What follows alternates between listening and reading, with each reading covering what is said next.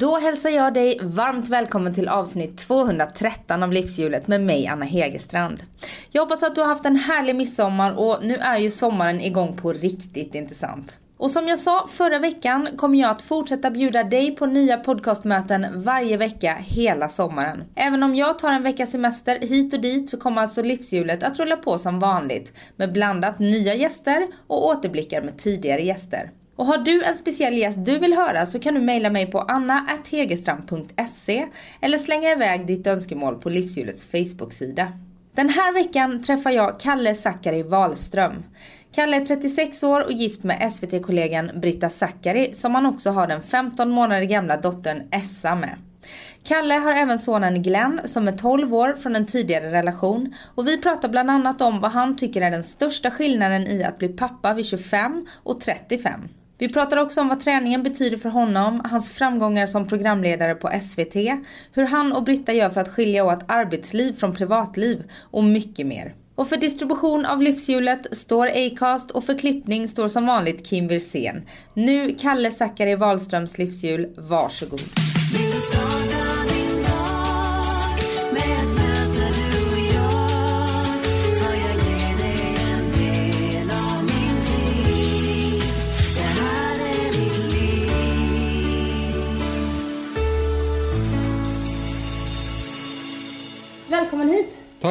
Hur mår du? Eh, Jag mår bra, lite blöt. Ja, eh, För att, det, för att det regnar ute och för att du precis öppnade en Ramlösa granatäpple. Som, du, har du skakat den innan eller? nej. För det, det, var, det, det sprutade så mycket så att jag, jag tänkte det här är, ryms all den här Ramlösan i den här Ramlösa flaskan? Och jag tänker, det enda jag tänkte var när jag, när jag satt och blundade och bara kände att det Alltså det var ju som att du hade öppnat en brand sån här, jag vet inte, post i USA. Där de badar i... Ja, det var jävligt sjukt. Ja. Det var bara så här, att se detta, det är som en film i slow motion. Och bara se hur allting sprayas. ja. ja, ja, men, men det blev en bra icebreaker. Verkligen. Alltså det är som att vi har, vi har varit skeppsbruten tillsammans. Ja, Vi är väldigt nära varandra. Delat något traumatiskt. Ja, exakt. Hur var du idag annars då? Eh, det, det är bra. Jag, eh, eh, min kära dotter vaknade fem i morse. Jag vaknade fem igår morse också. Så lite bucklig är jag, men annars är det bra. Är det hennes nya grej? Alltså, det, jag är försiktig med att tänka att hon har grejer, för det går ju över så snabbt. Ett tag vaknade hon fem och så skaffade vi några nya mörkläggningsgardiner och sov lite längre. Jag vet inte fan. Det, nu verkar det vara fem igen. Mm. Och hon är eh, ett år och några månader? Ja, 15 månader. Idag. 15 månader. Ja, äh, igår. Ett år och 15 månader igår. Just det, hon är ju en av de unika som kom på, på BF, vet jag. Just det. Ja, precis. Eh, Exakt. På det datumet som de sa att hon skulle komma så kom hon också. Mm, det är inte många procent som gör det. Nej. Jaha, och eh, ett, hur, hur eh, är status liksom idag mot för 15 månader sedan? Eh, nej, men det, det, det är ju rätt, rätt mycket att stå i med en ettåring. Alltså, jag, ty, jag tycker liksom lite att bebisfasen var nog... Det här är mitt andra barn. Jag har ju en 12-åring också. Och bebisfasen, då är mycket av ens energi går åt till att vara liksom uppjagad. För att det är så konstigt och läskigt. Man ska ta hand om en annan liten människa och så här. Och det var lite mildare den här gången. Än första gången. Så, så första, den första tiden känns lite liksom mindre uttömmande. Men, men just, nu så, just nu är det faktiskt ganska mycket. Alltså, och, äh, äh, det, det, ja, det är mycket att liksom gå efter henne och se till så att hon inte liksom dör. Mm-hmm. Man inser att man lever i en dödsfälla när man Ja. börjar krypa och gå sådär. Ja, ja verkligen. Ja, för du, ja, du har en 12-åring. Ja, Mm, och då var du vad, 24. 24 när du Ja. pappa och sen 35. ja. Ja, vad är den största skillnaden då? Eh, alltså, när man är 35 så har man ju sinnessjukt mycket bättre koll på världen, barn, sig själv, allt. Så, så jag fattar inte att, jag, att det var, liksom var tillåtet att skaffa barn över 24. Alltså att det var lagligt. Det känns liksom orimligt att ett, en 24-åring ska få skaffa ett barn, tycker jag.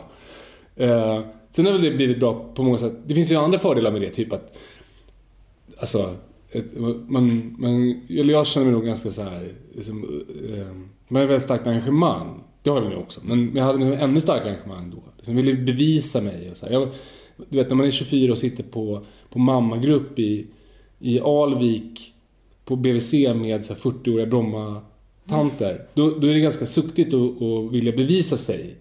Liksom. Och den grejen det gjorde väl att jag var väldigt, väldigt engagerad då. Liksom. Uh, men, men det känns lättare, det känns lättare att, att se nyktert på föräldraskap när man är 35 än när man är 24. Märker du den skillnaden på ditt föräldraskap och Brittas föräldraskap? För det är hennes första barn. Ja. Alltså jag det är lite svårt att prata om det där. Men det är jättestor skillnad på att få andra barnet och första barnet. Mm. Och det, det, måste, det, är, det är en utmaning för mig att komma ihåg det. Och tänka att all, de där, när vi får ha tjafs om... Alltså när Essa var typ eh, liksom en månad gammal och jag la ifrån mig henne på marken. Så blev Britta jätteupprörd. Och då, då blev jag tänka så vad fan, kom igen. Så här, känner mig kritiserad och blir liksom sparkad bakut. Men då måste jag komma ihåg att hon, det är första gången för henne, det är jätteläskigt. Och, och du, du, det inte, finns inte att man lägger barnet på marken då. Mm.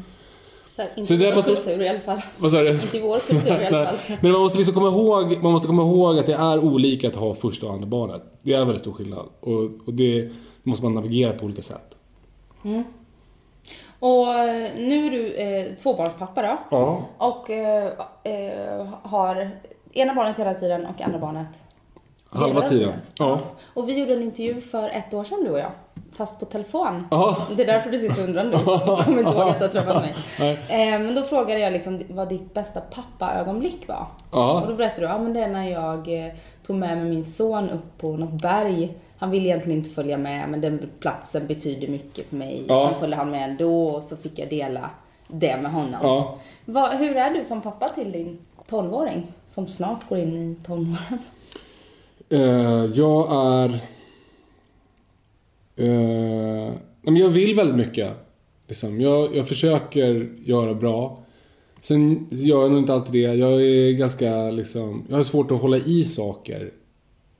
Eh, så att jag, jag kan få en idé eller en tanke om hur man ska göra med skärmtid eller sådär. Sen så glömmer jag bort det direkt. Jag är jättedålig på att komma ihåg liksom, matsäck och fylla i olika lappar om ledighet och sånt där. Eh, påminna om läxor och sånt där är jag också ganska dålig på. Men, ja. Men jag, jag, jag är intresserad av hans saker. Och det har alltid varit. Och det, det tänker jag, det är jag stolt över. Jag kan väldigt många olika Pokémons. Ja, det kan det. Ja, ja. För Pokémon så är... Ja, ja, det, har liksom gått, ja, det gått ner lite. Det, det, var väldigt, väldigt intressant för ett halvår sedan kanske. Mm. Alltså inte Pokémon Go då, obs. Det är svintöntigt. Aha. Ja, det var coolt för typ ett år sedan. Då höll jag på mycket med det. Men sen var det Pokémon Omega Ruby eller vad det hette som kom. Ja. Men nu är det, eh, nu, nu han spelar For Honor och så har det kommit en ny karta på Ark som han spelar. Du vet.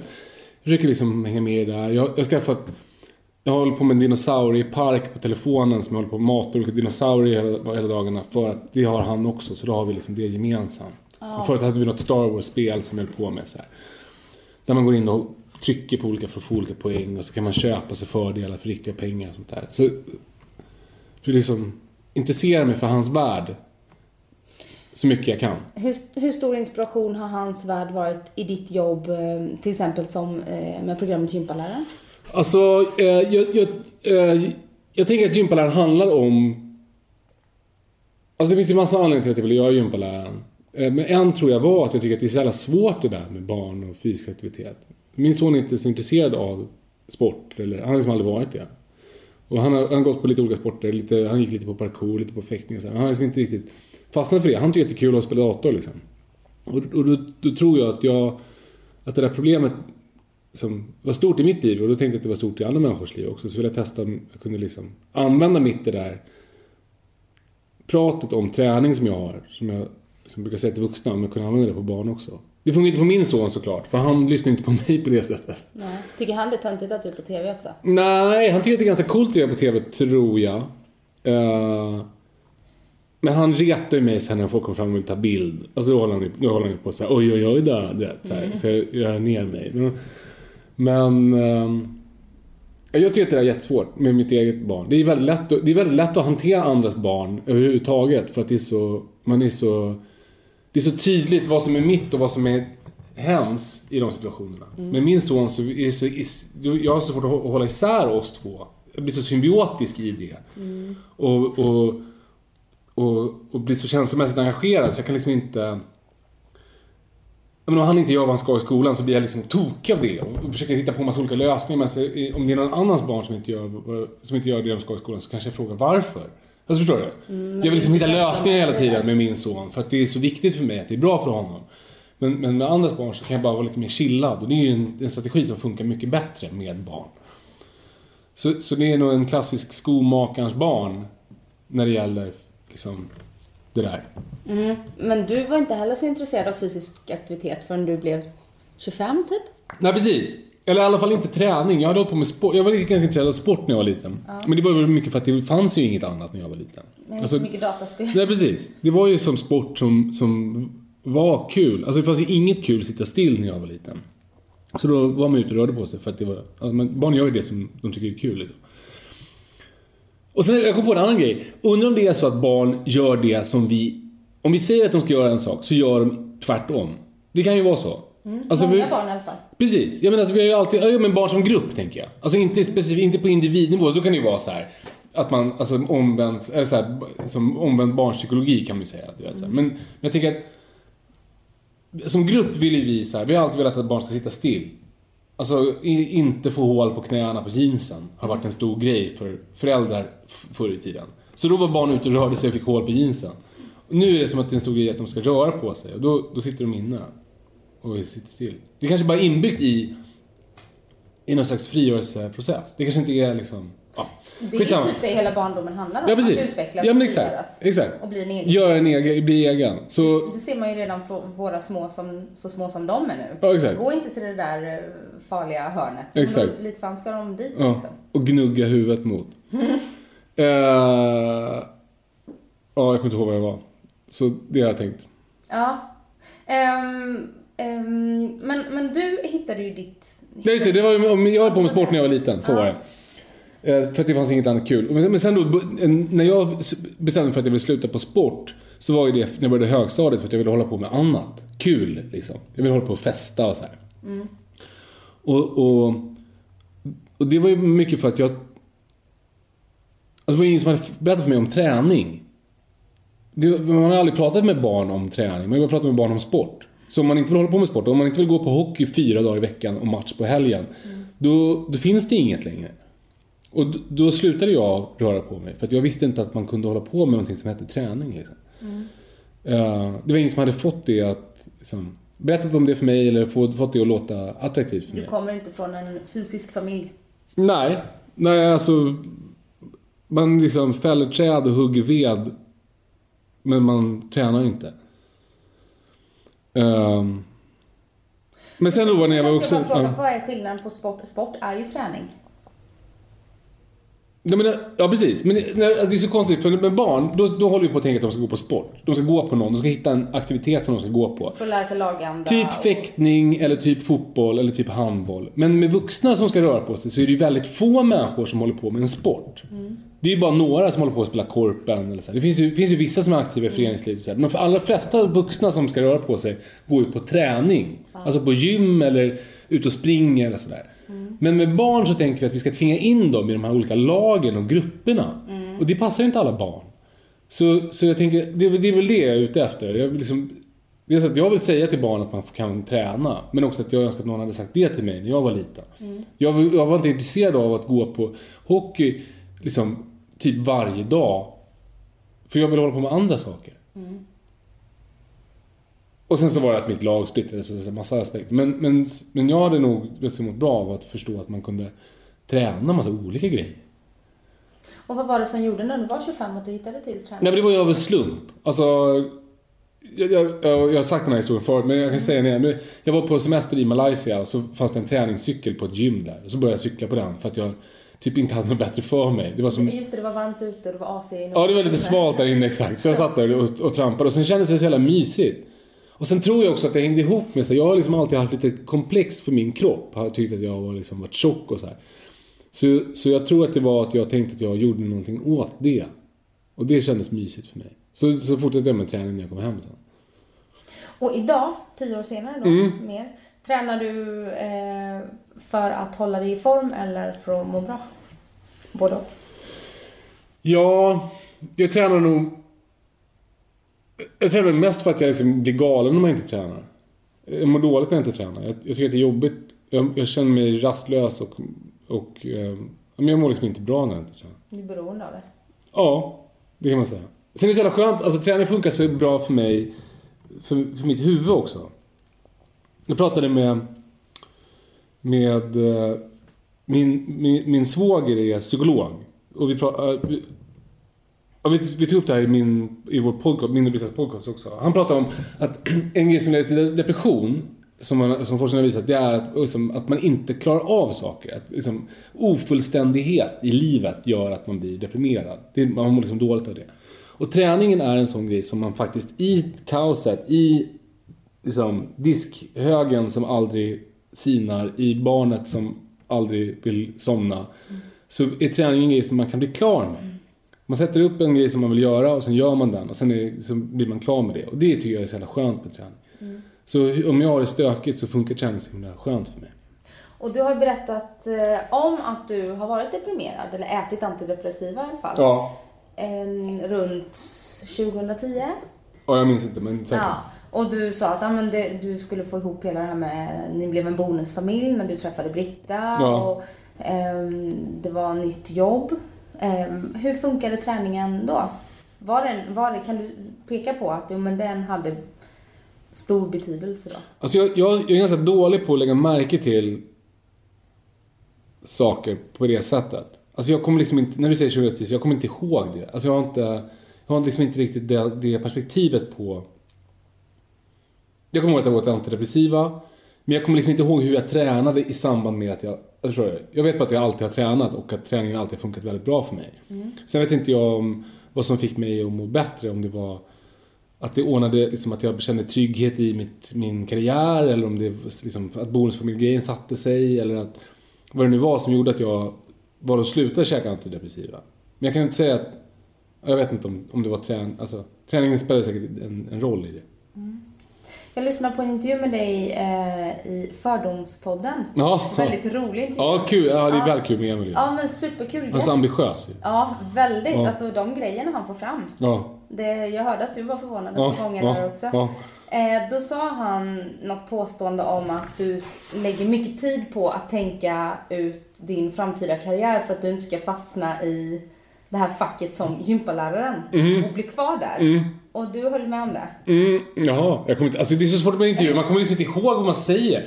För jag, alltså, jag, vet kan inte om jag lägger så mycket tid på, alltså jag, jag, nej, jag tror, jag tror att det, det som är sant om det, det är att jag inte vill fastna i gympalärarfacket. Men sen om jag lägger så mycket tid på att tänka ut vad det ska bli, det, det vet jag inte om jag håller med om riktigt. Alltså jag tror, tror kanske att det inte är riktigt sant om jag sa det. Uh, Hörde du det Emil? Nej men det kanske var att jag ville ge honom rätt. Eh, men jag, eh, jag... Jag har ju länge tänkt att jag vill göra fler saker än träning. Ja, för du är väldigt starkt förknippad med träning. Ja. Nu. Men det är också okej. Jag, får, det, alltså, jag kan vara det.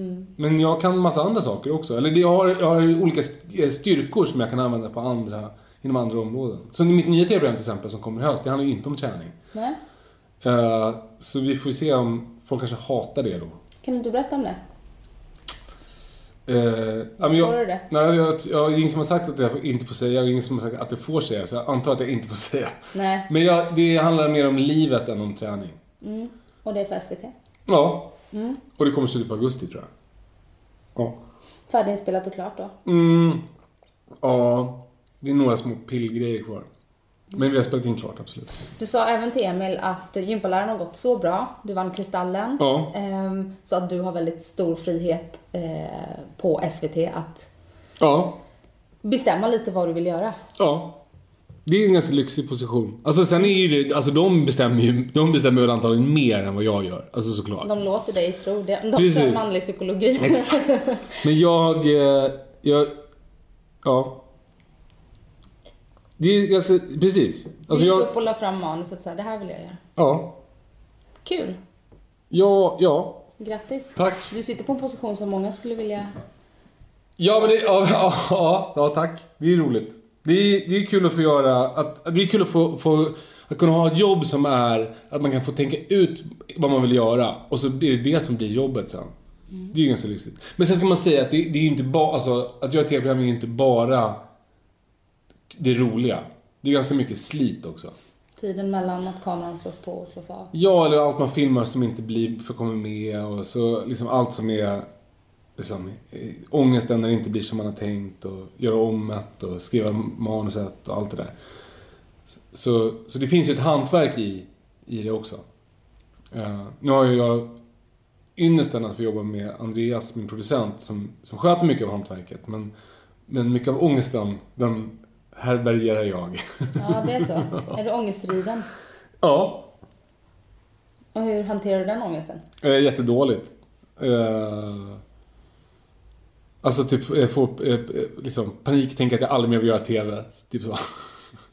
Och, eh, När, när, det, när det är jobbigt? när det inte blir som jag tänkt eller när det liksom, jag får jobbig feedback eller du vet sådär. Eh, Har det blivit bättre med framgångarna? Att du har fått starkare självförtroende? ja men det är självförtroende som är dåligt för, för det där tror jag. Alltså det som jag blir bra av det är väl att jag vågar släppa mer och mer till Andreas. Eh, s- Så att jag, och jag tror att det är bra att jag inte är så inblandad för när jag är inblandad så jag blir så himla Det blir så personligt för mig liksom. För eftersom program, våra program handlar så mycket om mig som person så, så då har, i alla fall tidigare varit så noga för mig att allt är precis som jag vill. Men jag har liksom bestämt mig för att jag måste släppa lite på det där. För om jag ska tänka så, då kostar det för mycket för mig att göra tv-program. Då kan jag, jag kan inte göra tv-program. Jag kan liksom inte leva och göra tv-program samtidigt om jag ska ha den där... Vara så, så otroligt personligt investerad i, i innehållet. Så jag har släppt mer och mer till, till, till honom. Och det är ju ganska skönt. Eh, det, det är liksom, jag tror att det är också bra för produktionen. Och så. Jag, tror, tror inte att det är... För han, han är, har jobbat med TV länge och, och kan se lite mer nyktert på vad det är vi håller på med. Liksom. Det är ett TV-program vi gör. Eh, och är också skickligare på att hantera kanalens feedback och min feedback. Och, du vet. Mm. Han är soptunna. Ja, eller, istället. ja, eller, ja, eller någon slags liksom, geni. Är det positivt eller negativt att eh, jobba i samma bransch som Britta? Uh, det, det är nog både positivt och negativt. Det är väl det tråkiga svaret på det. Som, som med så mycket annat finns det två sidor av myntet. Jag, jag och det gör till exempel att vi kan vara lediga mycket tillsammans för att vi jobbar inte varje dag. Ehm, men det gör ju också att vi båda hamnar i perioder av väldigt stark ångest och väldigt stark press. Det kanske jag alla gör. Eh, eh, när vi jobbar ihop så blir ju... Vi skrev ett manus till en tv-serie för länge sedan. Och det blir väldigt tydligt då för mig att, att problemen på jobbet blir ju liksom problem när man kommer hem också. Man får liksom ingen paus från problemen. Och det är ju ganska krävande.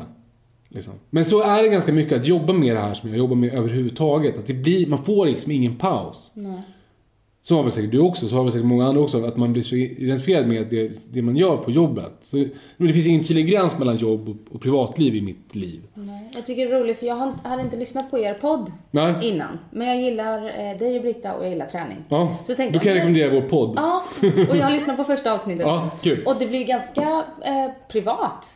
Mm. Redan när du eh, började berätta att eh, du tycker det här är en superbra idé att ni gör en podd ihop för att du sitter ofta när ni pratar och önskar att samtalet ska ta slut. För det känns meningslöst om det inte går att göra något av samtalet. Ja, men så, Vilket alltså, jag, kändes lite kränkt där. ja, det kan man ju förstå. Men alltså, jag, Ja. skulle inte, jag skulle inte vilja sitta här och prata så här länge med dig om det inte var en podcast heller. Nej, tack. Nej men alltså, eller jag menar bara, jag menar bara att jag, Nej men det förstår jag, du känner ju inte mig.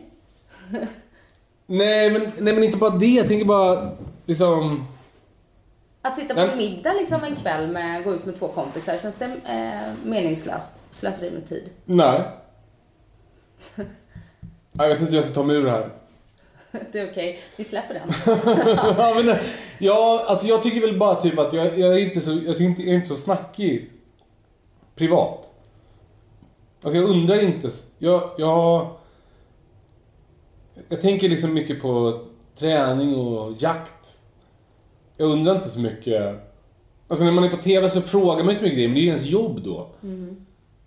Jag, jag är inte så nyfiken i verkligheten kanske. Ja, det är okej. Ja. Nej men så kan jag väl också känna. Jag menar jag, jag träffar ju hur mycket människor som helst. Ibland Ja. kan jag ju bara känna, kan inte bara någon fråga hur jag mår? Ja, hur mår du? Men jag, nu är vi här för att prata om dig så att du är, Ja. du är ursäktad. Ja, ja. ja men allvarligt, hur mår du? Jag mår bra. Ja, bra. Eller jag har skitont i huvudet men det, det spelar Är det ingen vädret eller? Ja, det är vädret. Okej. Och så har jag lite ångest för att jag sprutade ner dig men en liter Loka-granater. Ja, eller ja. Ramlösa-granater. Ja, det gick jättebra. Ja, nej men det som jag tänker också det är att eftersom att ni jobbar ihop och ni har stora kanaler båda två, nu får ni ju möjlighet att göra den här podden Just det. tillsammans. Alltså det är svinkul med podden, men det är också, det är också det är jobbigt, slit med podden. Alltså det, det är typ om vi bråkar och sen ska, alltså osams om någonting. Och sen ska vi spela in en podcast. Då kan vi inte ha med det där liksom, tjafset in i det. Då måste vi på något sätt så här. Inte som Marcus Birro och hans exfru. Jag, jag vet inte, hur hade de? Oj, lyssna på den. Hade de, bråkade de i podden? Ja, det var eh, live on tape. Satan. Ja, starkt. Det kul. Ja, det har jag faktiskt fantiserat lite om vad man skulle göra, men det verkar ju jävligt geggigt alltså. Ja, och sen Ola Lustig på eh, han radioprofilen.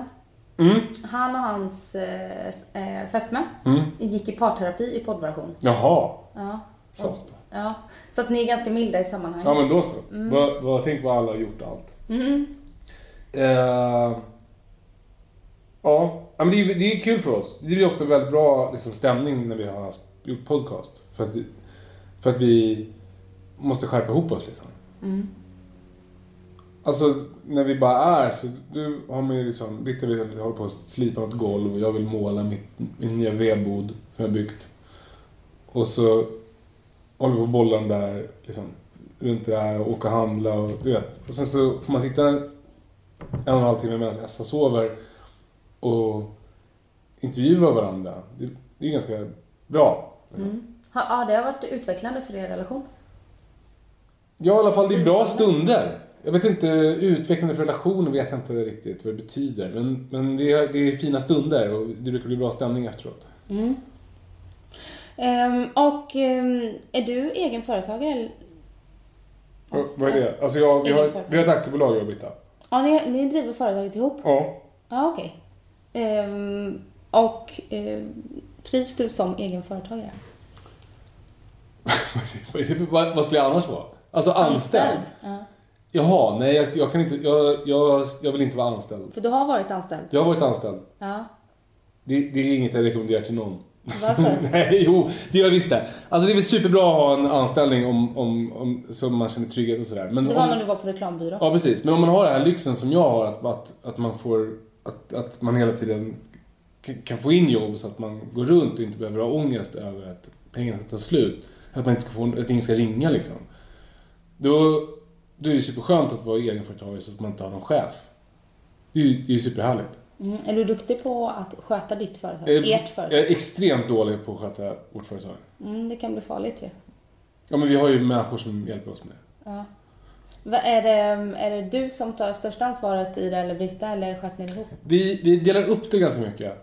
Eh, Britta typ sköter kvitton och betalar räkningar. Och jag som håller kontakten med vi, ja, det är sådär lite, vet. Mm. Eh, Kan du rekommendera det då? Att ha ett företag tillsammans med den man lever med eller har du funderat på att ibland att vi borde ha två företag?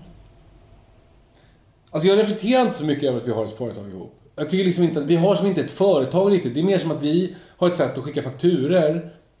Det är mer som att vi, alltså på samma sätt som om man har gemen, ett bankkonto, gemensam ekonomi. Det är väl det, vi har, vi har gemensam ekonomi snarare än att vi har ett företag ihop. Mm. Vi, vi, det är inte som att vårt företag har några anställda eller vi, Det är bara vi och så utgifter i projekt och intäkt. Jag har ju själv, jag kan inte ens vad det heter. Pengar eh, betyder inte så mycket för dig? Jo, men jag, jag är jättedålig på pengar. Jag tycker pengar är liksom lite obehagligt och... och... Det är väl det där att det kräver ju, pengar kräver att man håller liksom koll över tid.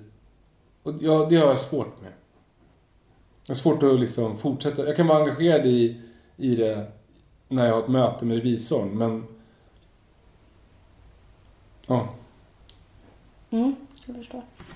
Och eh, om vi ska dra bara lite kort Mm. eh, så har jag satt ihop eh, bara lite din så här eh, karriär i kort. Åh! Eller, och det är från 2011 när du startade din blogg. Ja, kul. För det är lite roligt, för det är väl den egentligen som har eh, varit vägen in till Mm. Ja, det du ja, gör gud, idag. ja. Ja. Så det har ju varit lite av ett bananskal.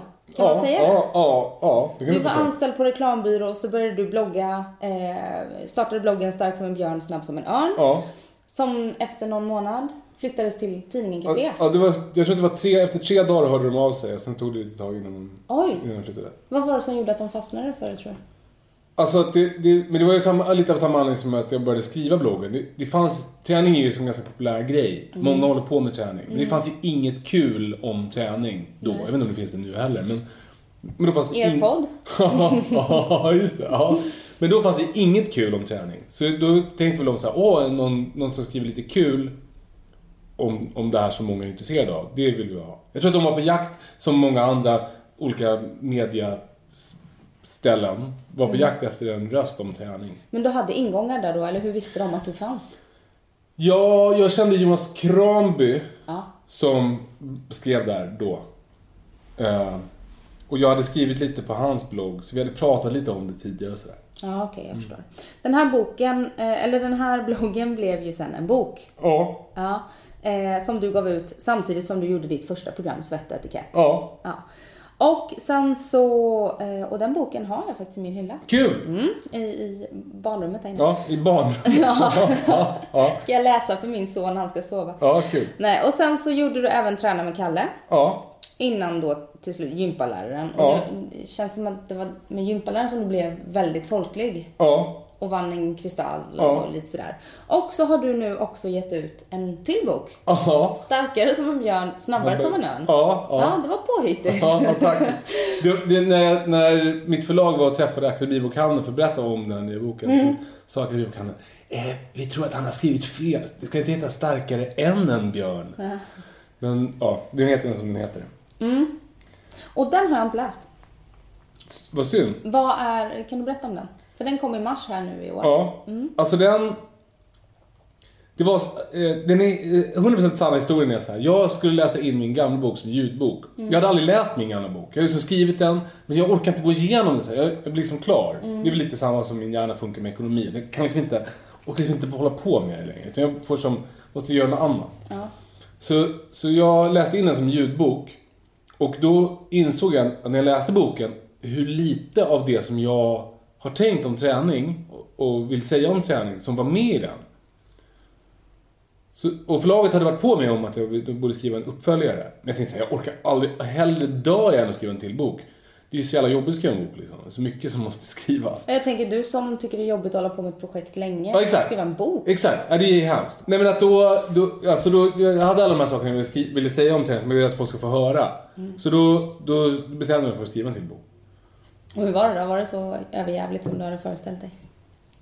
Ja, Så det blir inga fler böcker?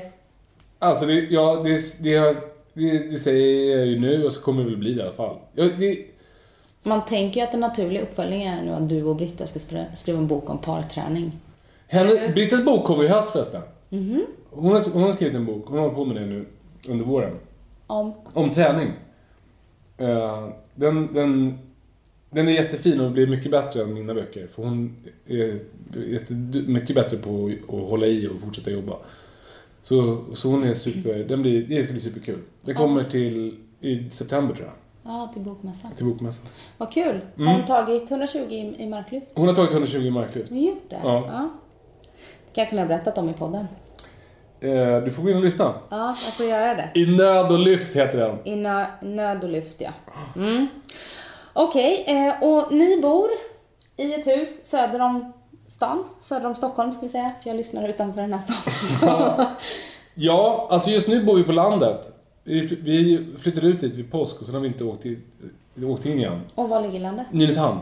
Ja, ah, så pendelavstånd. Precis. Så min son kan åka pendel till skolan. Han går på, i skolan här på Söder. Mm. Uh, så, ja. Min dröm är att vi bara ska bli kvar där i höst också. Men det verkar inte som att... Nu ska ju Essa börja på dagis. Så vi kommer nog inte bli kvar. Nej, men då har ni två hus? Vi har två hus. Och sköta om? Ja, men det är ett i radhus. Vi bor i radhus i stan. Och det, så det är... Ja. Britta berättade roligt. Hon hade varit hemma. Då hade en granne kommit och sagt eh, eh, Vi har sett att ni har något speciellt ogräs som sprider sig så lätt. Får vi ta bort det? Så de vill liksom rensa ogräs i vår trädgård. För, ja, tack. För att vi inte tar hand om den. Det, alltså jag tänker att det var kanske inte det. Det var mer kritik av... Alltså det var ett sätt för, för dem att säga till oss att vi borde sköta vår trädgård bättre. Uh -huh. Men vår trädgård på landet sköter vi om. För där är det så härligt då. Ja, så den, den är fin då och sen så får huset... Ja, men om vi inte, ja, nu har vi inte, jag har liksom inte sovit en natt på, i stan sen i påskas. Och planerat att göra det förrän i höst. Så det är svårt att ta hand om trädgården då. Mm. Så om du tänker om fem år, hoppas du att nej, men då, då har vi flyttat? Ja, det hoppas jag. Tror du att du kan få med Britta då? eh, jag, jag, vet, jag vet inte. Jag, jag, jag vet inte. Nej. Alltså grejen är så här, vi, vi har båda växt upp på landet. Och när man är liten är det ganska tufft att växa upp på landet. Alltså det, eh, det är jobbigt och man känns lite utanför och det är långt till bussen och, och liksom långt till kompisar och man är beroende av skjuts eller cykla fast det regnar. Och, och det där. Och, och man får ju bestämma sig för om man, om man vill, om liksom... Alltså jag tänker ju nu att det var bra att jag växte upp på landet. För jag kan ju massa grejer. Och, som, folk som, alltså min dröm när jag var liten var att bo, liksom, bo i ett radhus i Ösmo. Mm, just det, det har jag läst att du sagt. Men, men nu är jag ju väldigt glad att jag inte bod, växte upp i ett radhus i Ösmo. Alltså det är inget fel på att växa upp i ett radhus i Ösmo men, men, men jag tänker att jag hade varit en annan människa om jag hade gjort det jag tänker att jag fick kämpa hårdare för eftersom jag bodde på landet. Att, att den där längtan bort från där ens föräldrar tvingar en att bo är bra för barn. Men, men samtidigt är det ju läskigt liksom. Mm. Och när du tänker på hur Essa ska växa upp? Ja, precis. Då är det läskigt. För, och sen vårt landställe ligger också så isolerat. Det, det är inga grannar. Så så om vi skulle, om vi skulle bo där skulle hon bli ganska isolerad. Alltså som den här filmen Nell. Nej, jag, vet, nej, jag vet inte. Jag vet inte om det är en film. Ja. Jag tror det. Jag tror att det är en tjej som bor i ett... Ja, skitsamma. Ja. Isolerad tjej i alla fall. Ja. Handlar om. Okej, okay, jag förstår. Så i sommar så kommer ni vara mest på landet då? Ja, eh, det kommer vi vara. Eh, Ja. Jakt? Ja, ja gärna. Kommer det hemifrån också? Nej.